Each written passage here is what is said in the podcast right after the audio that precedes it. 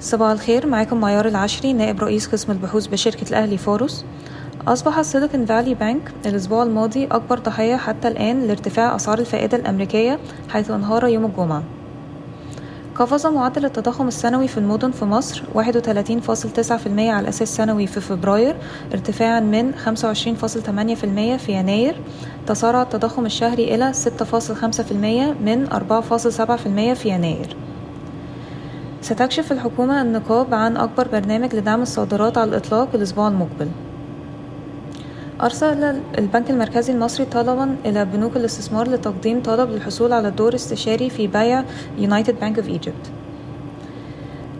ستنسحب مصر من اتفاقية تجارة الحبوب متعددة الجنسيات في أقل من أربعة أشهر للتوقف عن دفع رسوم العضوية المقاومة بالدولار خاصة, خاصة لأنه كان هناك شعور بأنه لم يتم جني أي مزايا من العضوية.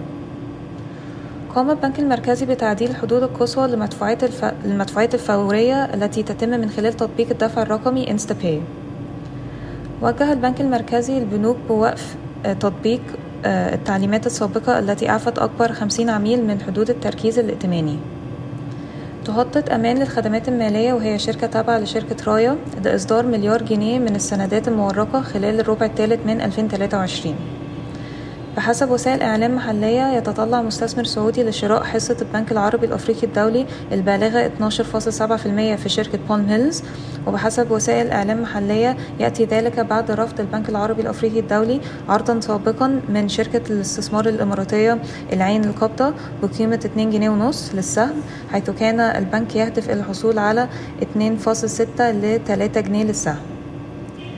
تهدف الوكالة الصينية الدولية للطاقة إلى بناء مجمع هيدروجين أخضر جديد في مصر باستثمارات بين 5 و 8 مليار دولار.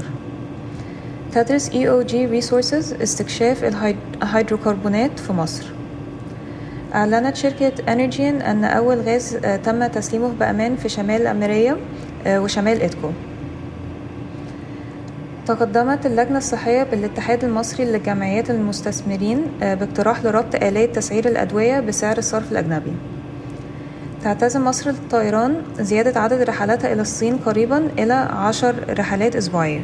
شكرا ويوم سعيد.